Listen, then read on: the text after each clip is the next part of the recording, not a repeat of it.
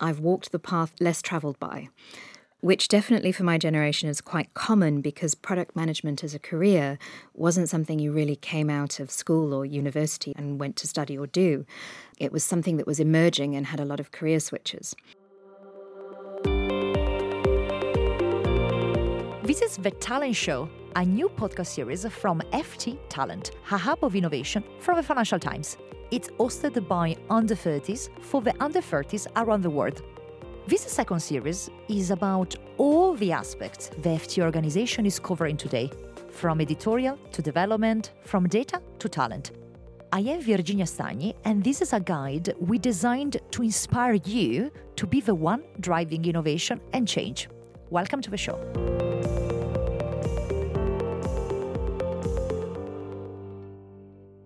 So, with me today, I am going to explore with you guys um, another department of the Financial Times, something that we have been chatting a lot about product, product development, technology, and so on. And now we have the person that can answer all our questions, and this is the Chief Product Officer of the Financial Times, Lindsey Jayne. How are you, Lindsey, today? I'm very well. Thank you. It's so lovely to be with you.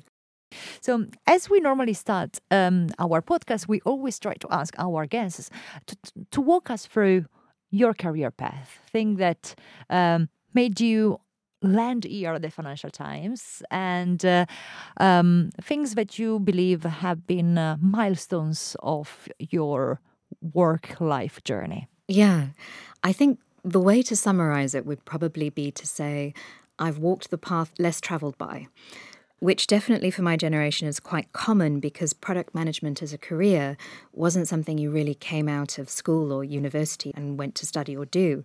It was something that was emerging and had a lot of career switches.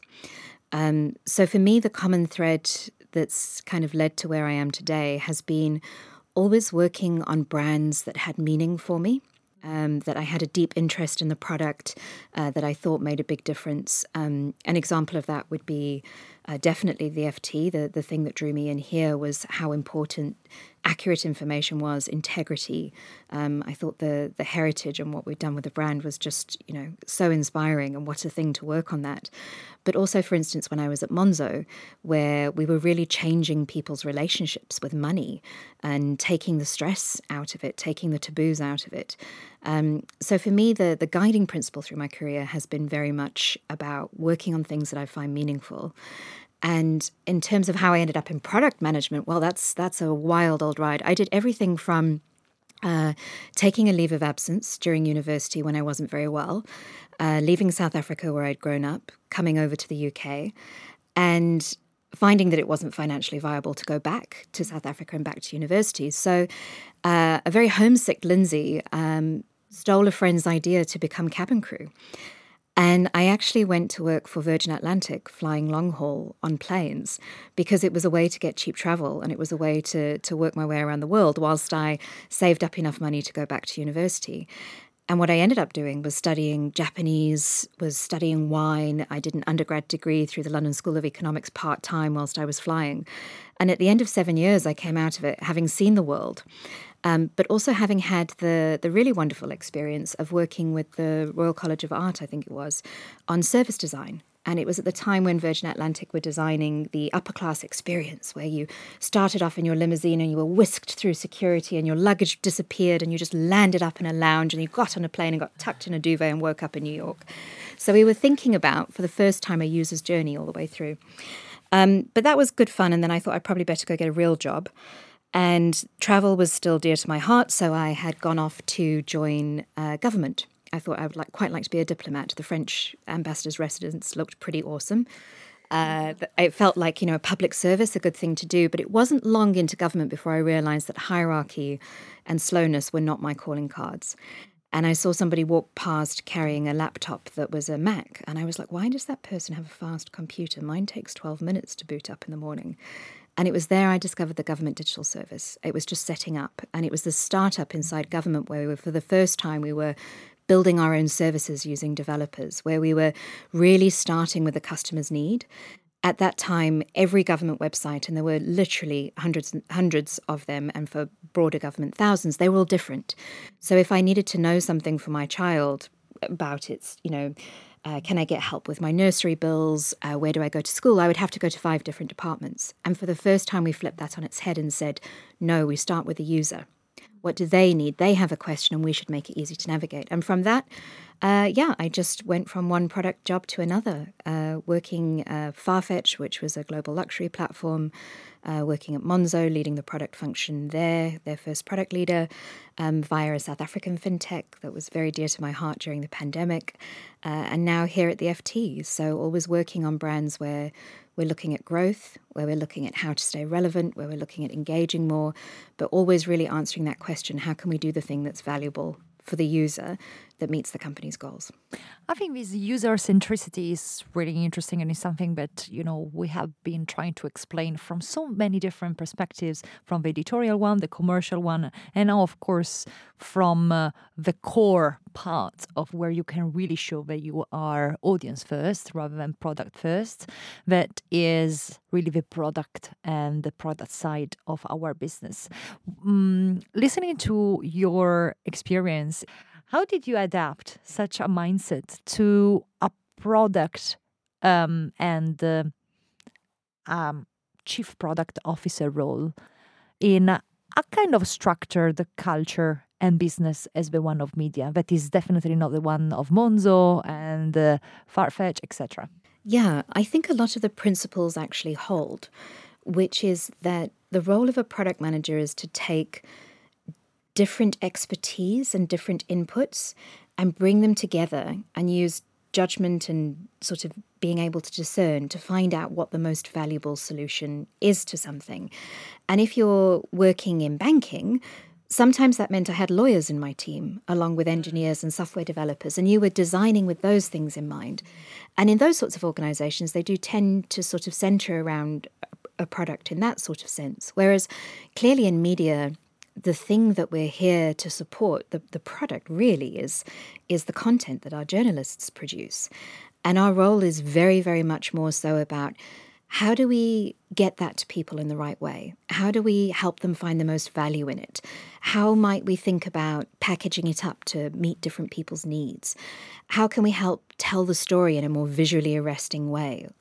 Um, so the, the problems are sometimes different because you are working with a part of the uh, you know the bulk of the product already made.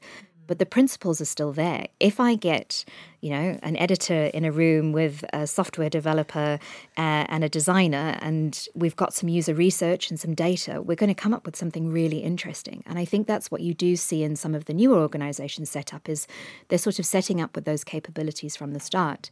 At the ft we added it's been around so long that the internet didn't exist when we when it was started. And so we added it on later. But where we really do our best work i think is where we pull on the expertise of everybody and the product manager uses their kind of deep knowledge to bring all of that together into a, a cohesive experience for the user and into something that makes the ft a sustainable business. What is a product when you're thinking about a newspaper, I think it's quite obvious to think about the physical newspaper, that is a product. When we're thinking about FT.com, that's a sort of a product. In, in your head right now, if you had to think, this is the product that uh, my team is really focusing on at the moment, and maybe the most innovative product that you are actually working on? Yeah, so the, the simplest way we describe it is a product that is something that you can stand alone by itself and that you could sell or give away. So, to give you an example, if you use FT, maybe you use MyFT and you follow topic bubbles, and there's a little page in there where you can get a personalized feed. That's not a product because you need the rest of the FT for that to work. So, the way we describe a product is something that could stand alone and be offered to somebody and have value. Um, and how we think about prioritizing is actually really not on a product level, it's on an outcome level. So we might have an objective to engage a more diverse audience or to uh, reach more readers in the United States or listeners, or we might have a goal to grow our subscription base or diversify away. So what we start with is that outcome. And then we go, okay, what are the ways we might do that? So I'll give you an example. When we look at people who cancel their FT subscriptions, shh, please don't do that. Um, and we ask them why. Why did you cancel? A large number of them say, I wasn't getting enough out of it. So you're like, okay, great. So that tells us that they aren't necessarily finding the value they need. And we'll make something called like a decision tree and we'll say, what are the ways we could change that? Maybe it's about how they discover content. Maybe it's about how we recommend it to them. Maybe it's about their routine and when they log in. And we look at the different ways we can affect that. And then we'll design an intervention to see whether it works. And we'll measure it before and we'll measure it afterwards and we'll see whether it worked. Or we'll send out a few different versions into the world and let people test different versions. You might have heard of A B or multivariate testing. Um, but then asking me what my favorite child is, asking me to pick amongst the products is really, really challenging. We're very lucky, and this is the beauty of being a chief product officer, is that you get a whole product portfolio. And at the FT, um, our main products uh, are products we build for individual subscribers. Then we have products we are building for corporations or universities or organizations. We have a, an events business, and then we have a bunch of niche specialist publications as well. And then we actually build a bunch of really cool in house stuff. So every time one of our journalists writes a story or a freelancer writes a story, uh, they do that on a, on a content management system called Spark that we built ourselves. In fact, you can actually even get paid on it because that was part of the workflow of going, I've pressed published, now it's time to pay me. Um, so we have something interesting happening in all those different places. Um, but personally, my passion, the thing that, that I'm really interested in, is is this idea of we have this amazing heritage, this amazing core pink paper or core pink online experience, but what are we doing to diversify and to grow and to reach a new audience? Uh, and for me, that's that's a really interesting and hard problem. And I think when we're looking at new generations and how they interact differently with uh, our products, defer- d- definitely Gen Z, I think it's it's an interesting opportunity and challenge for legacy brands. Um, what's your view on that? What do you think um, the products that we have now that uh, are a good fit for a digital native and maybe things that uh, you can uh, give us a bit of teasers that you're working on or your team is focusing on at the moment? Yeah, I think for a very long time it was true that people just uh, almost aged into the FT. You got to a certain point in your career and an FT subscription just made sense. And we saw this hold true for generations. Um, but I think a combination of sort of uh, internet era technologies, the pandemic, new generations have me- meant that that's not really true. Um, and so we are looking to reach a broader audience. And certainly myself, I got the FT during my MBA for free and was really surprised at the breadth of coverage. I thought it was all old men in boiler hats. Um, you know, talking about economics. And there I was reading the best running routes in Paris or where to get a cheese toastie in Margate or reading about more geopolitical stuff, and I became hooked through that. Um, so for me, I think price is something that's quite interesting. You know, if you're earlier in your career, are you making the investment in a in a premium product? It's the FT can be quite, uh, I think, absolutely worth it, but it's it's not, you know, the same price of a, as a bottle of milk on your weekly shop.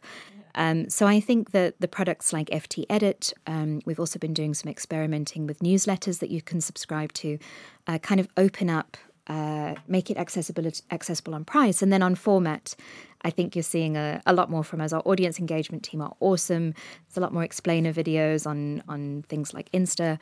Um, but at the end of the day we aren't actively going after gen z. You know that it doesn't totally resonate with our brand but i think there's a lot of really important content in there that people should be paying attention to, you know, whatever age you should be. This is very interesting. Did, do you think you needed to tweak or change your expertise um, on people and audiences uh, with the FT experience? How do you change your approach in terms of like uh, audience know-how and expertise? Yeah, I think to be really good at your job as a product manager, you have to be a total nerd. You have to be a total nerd about what's happening in the market, what technology is doing, um, and you have to be a total nerd about your customers. And it's a lot easier to do that when you are your customer because you although you have to be careful of your own bias there as well but whatever it is i think just spending a lot of time with your customers and understanding them you have your job is to go meet them where they are if you want to reach an audience, go find where they are, go find the formats they use, go find their daily routines. And we do research studies where we ask people, they might do a diary study, show us how their day happens. You know, you hear the wonderful stories of people opening up the the paper at the weekend with coffee, you know, very picturesque. So I think it kind of doesn't matter who your audience is, you have to get to know them, and sometimes you have to work a little harder. You know, I really had to work hard to understand the Chinese audience when I was at Farfetch building, you know, WeChat mini programs. One of the first things I did when the, I got to the FT was say, give me a headset. I want to go sit and listen to cu- customer care. I want to, to know what people are phoning us to complain about. Any other tips for people that are thinking about a career in uh, product? Mm. Yeah, I think product is one of those disciplines where there's an awful lot written about it. Everybody has an opinion, right? Uh, there's a lot of stuff out there, and some of it really is is quite special. Um, and it's not something you can go to university to study. You can a bit now, actually. There are product courses, and, and some of the business schools are specializing. Um, but it's an interesting set of skills because you do need to know enough about everybody else's role to be able to challenge and collaborate effectively, I need to understand technology well enough. Uh, I need to understand design and user research well enough. Um, but I think ultimately, product management comes down to two things judgment and people. Um, the first one is, is this ability to think critically, reasoning, to really get underneath something and understand why. Can you debate and somebody pull your ideas apart? Because you really, you you know the biggest challenge in in product management is prioritization choosing what to build because there's so many amazing ideas so you have to be really sure of your reasoning and really sure of the thing that you've done and you've gone deep and you're sure that this idea stacks up and then the other one is people skills because you're going to be right in the middle you're going to be pulled in every direction. Somebody, you know, the chief financial officer thinks the button should be red. You know, marketing thinks we should go after. Everybody's going to have a different opinion. You have to bring all of those people together, get the best out of them, manage their expectations, and make sure you don't end up with the lowest common denominator because you've yeah. you've kind of aggregated. So at the end of the day, it's a there are specialist skills, there's understanding what makes a good A B test or whether this is the right metric or how to release to the App Store. But the, the thing that's been really powerful, or the best product managers I've seen, are the ones who are like, Am I constantly learning and getting feedback and working on are my ideas good? Do they stack up? And can I really bring a team together? What uh, do you think are uh, your best tips for someone that is um, starting their career? What would be um, your tips in uh, giving the right storytelling that you gave us today for someone that that is not so clear about the beginning of a career path? Yeah, I think there are as many career paths that are workable as there are stars in the sky. So I'm not sure that there is one clear path that, that makes the most sense. I mean, I've worked in a range of industries, but always on the same kind of product problem. And then you get people who've had product careers that have been very much about going deep into a particular industry. And both of those have merit and have value. Um, for me, I've just followed my nose to the next most interesting opportunity. And it's only in looking back that it all makes sense. For me, working on meaningful problems with really interesting people has made me better at my job and better at interviews and better at finding the next opportunity, I think, than being very kind of like in five years, I want this, and, you know, I, I'm missing this skill, so I'll go get it there.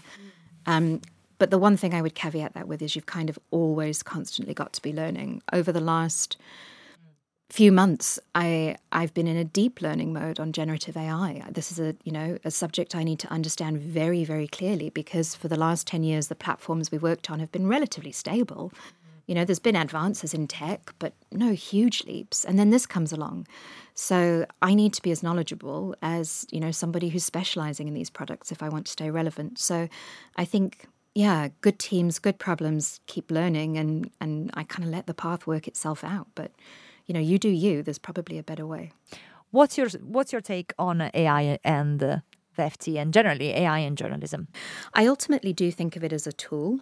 Um, coming back to the FT for a second, I think that you know, even with the misinformation uh, campaigns that we've seen in the past, with trying to influence elections, um, with whether or not you can trust what you read out on social media, out in other publications, it's this reputation for trust and integrity and accuracy and holding truth to power that sets us apart. And that's the thing that we need to protect over and above everything else. That's non negotiable. And I think that becomes easier uh, or more, uh, almost in a way becomes easier when there's more noise in the system. But it also becomes harder because how do you trust your sources? How do you verify? And that's where I think the technology can also help.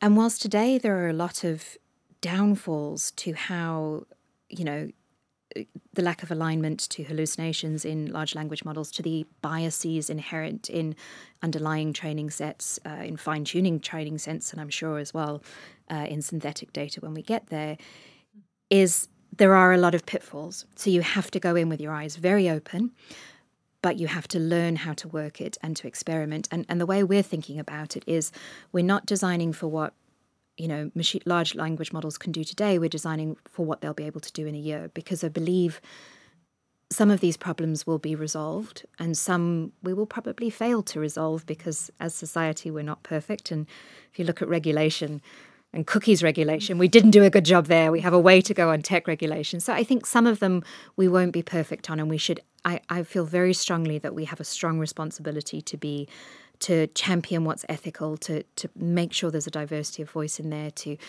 maintain our accuracy and our integrity, but at the same time, it's transformative, exciting tech, and you better believe we're playing around with it.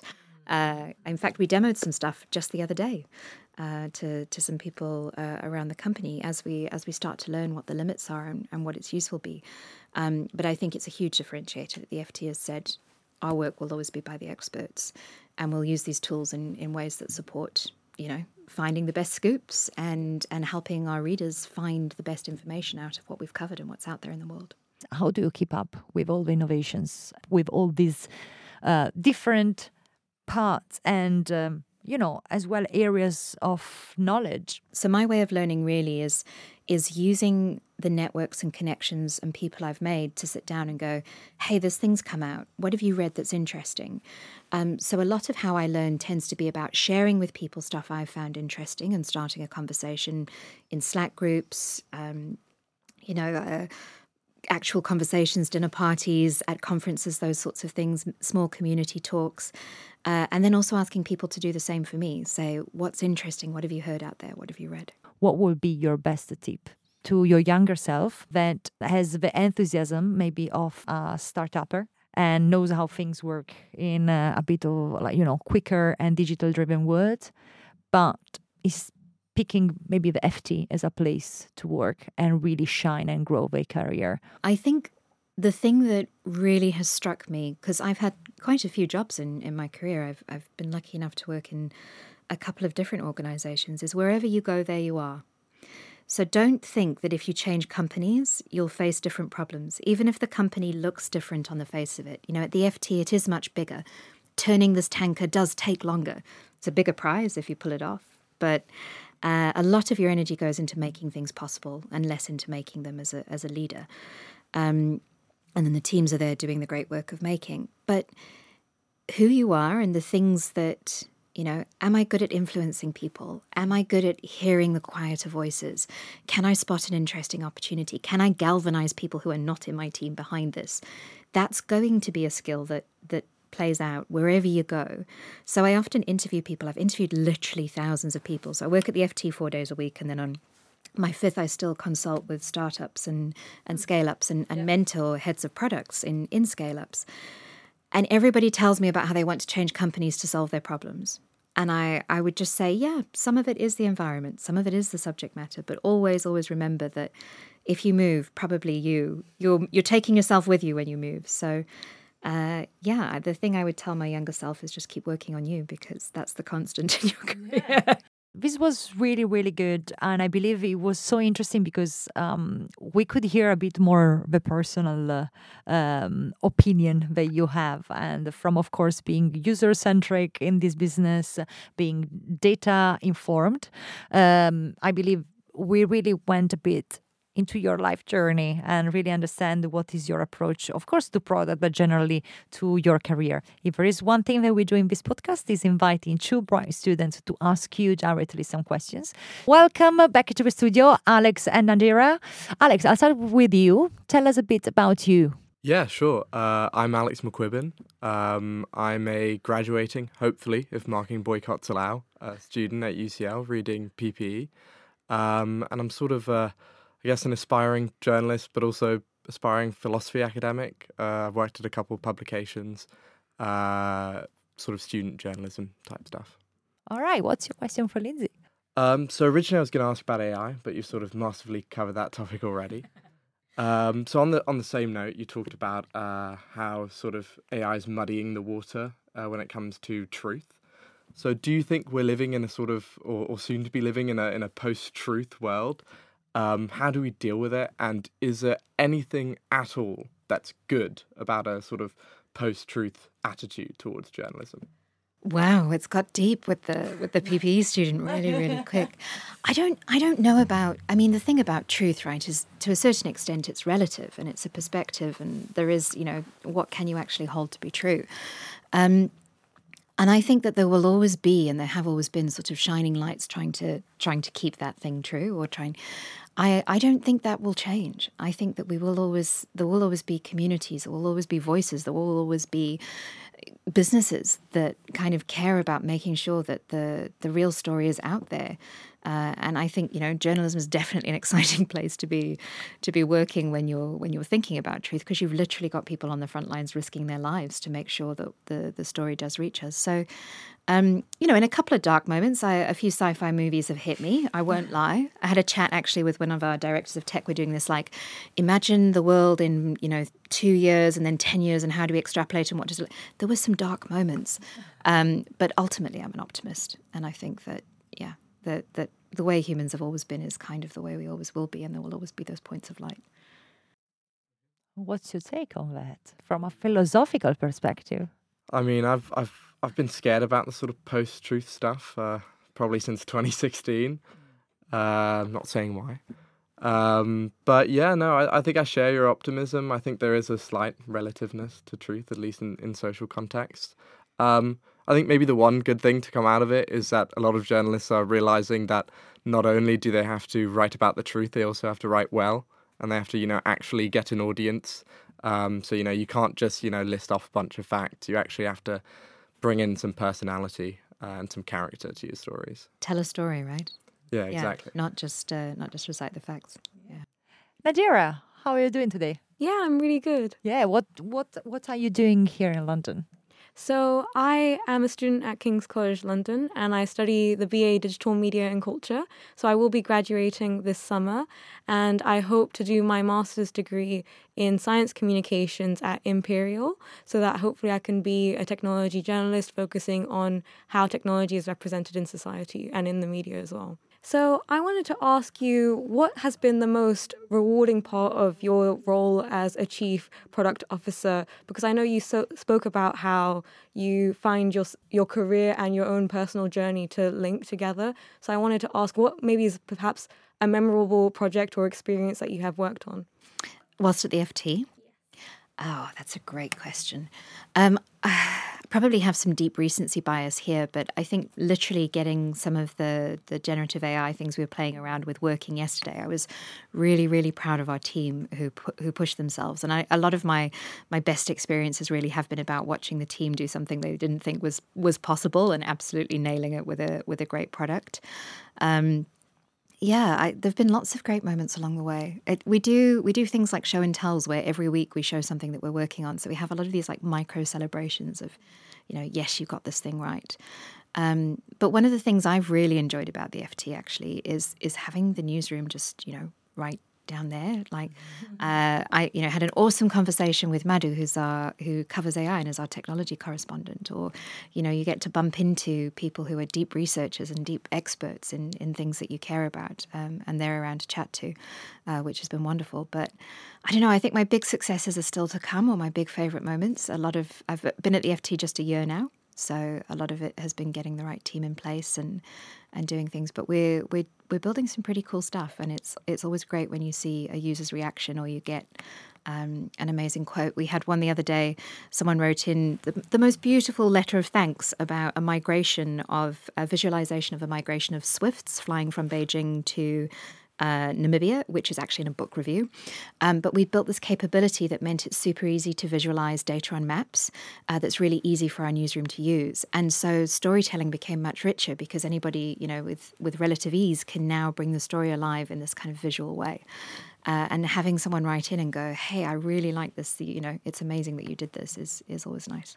Thank you so much. Thank you guys for your questions. And of course, thank you so much, Lindsey, for all your time and your insights and being, uh, you know, so open in sharing uh, your opinions and, of course, your life journey with us. Just a quick reminder we got An Edge, that is a new podcast from the Financial Times. I really recommend you to check it out and up for the next episode. Thank you so much. This has been The Talent Show, which is produced by the FT Talent team, Aya Al Shihabi, and me, Virginia Stagni. Our podcast producer, editor, and sound engineer is Arturo Ochoa, and our social media producer is Letizia Clementi. Our music is by Dennis Kishuk. Check out all of the Talent Show episodes at fttalent.ft.com, subscribe wherever you get your podcasts, and follow FT Talent on socials for updates. Until next time, and keep listening.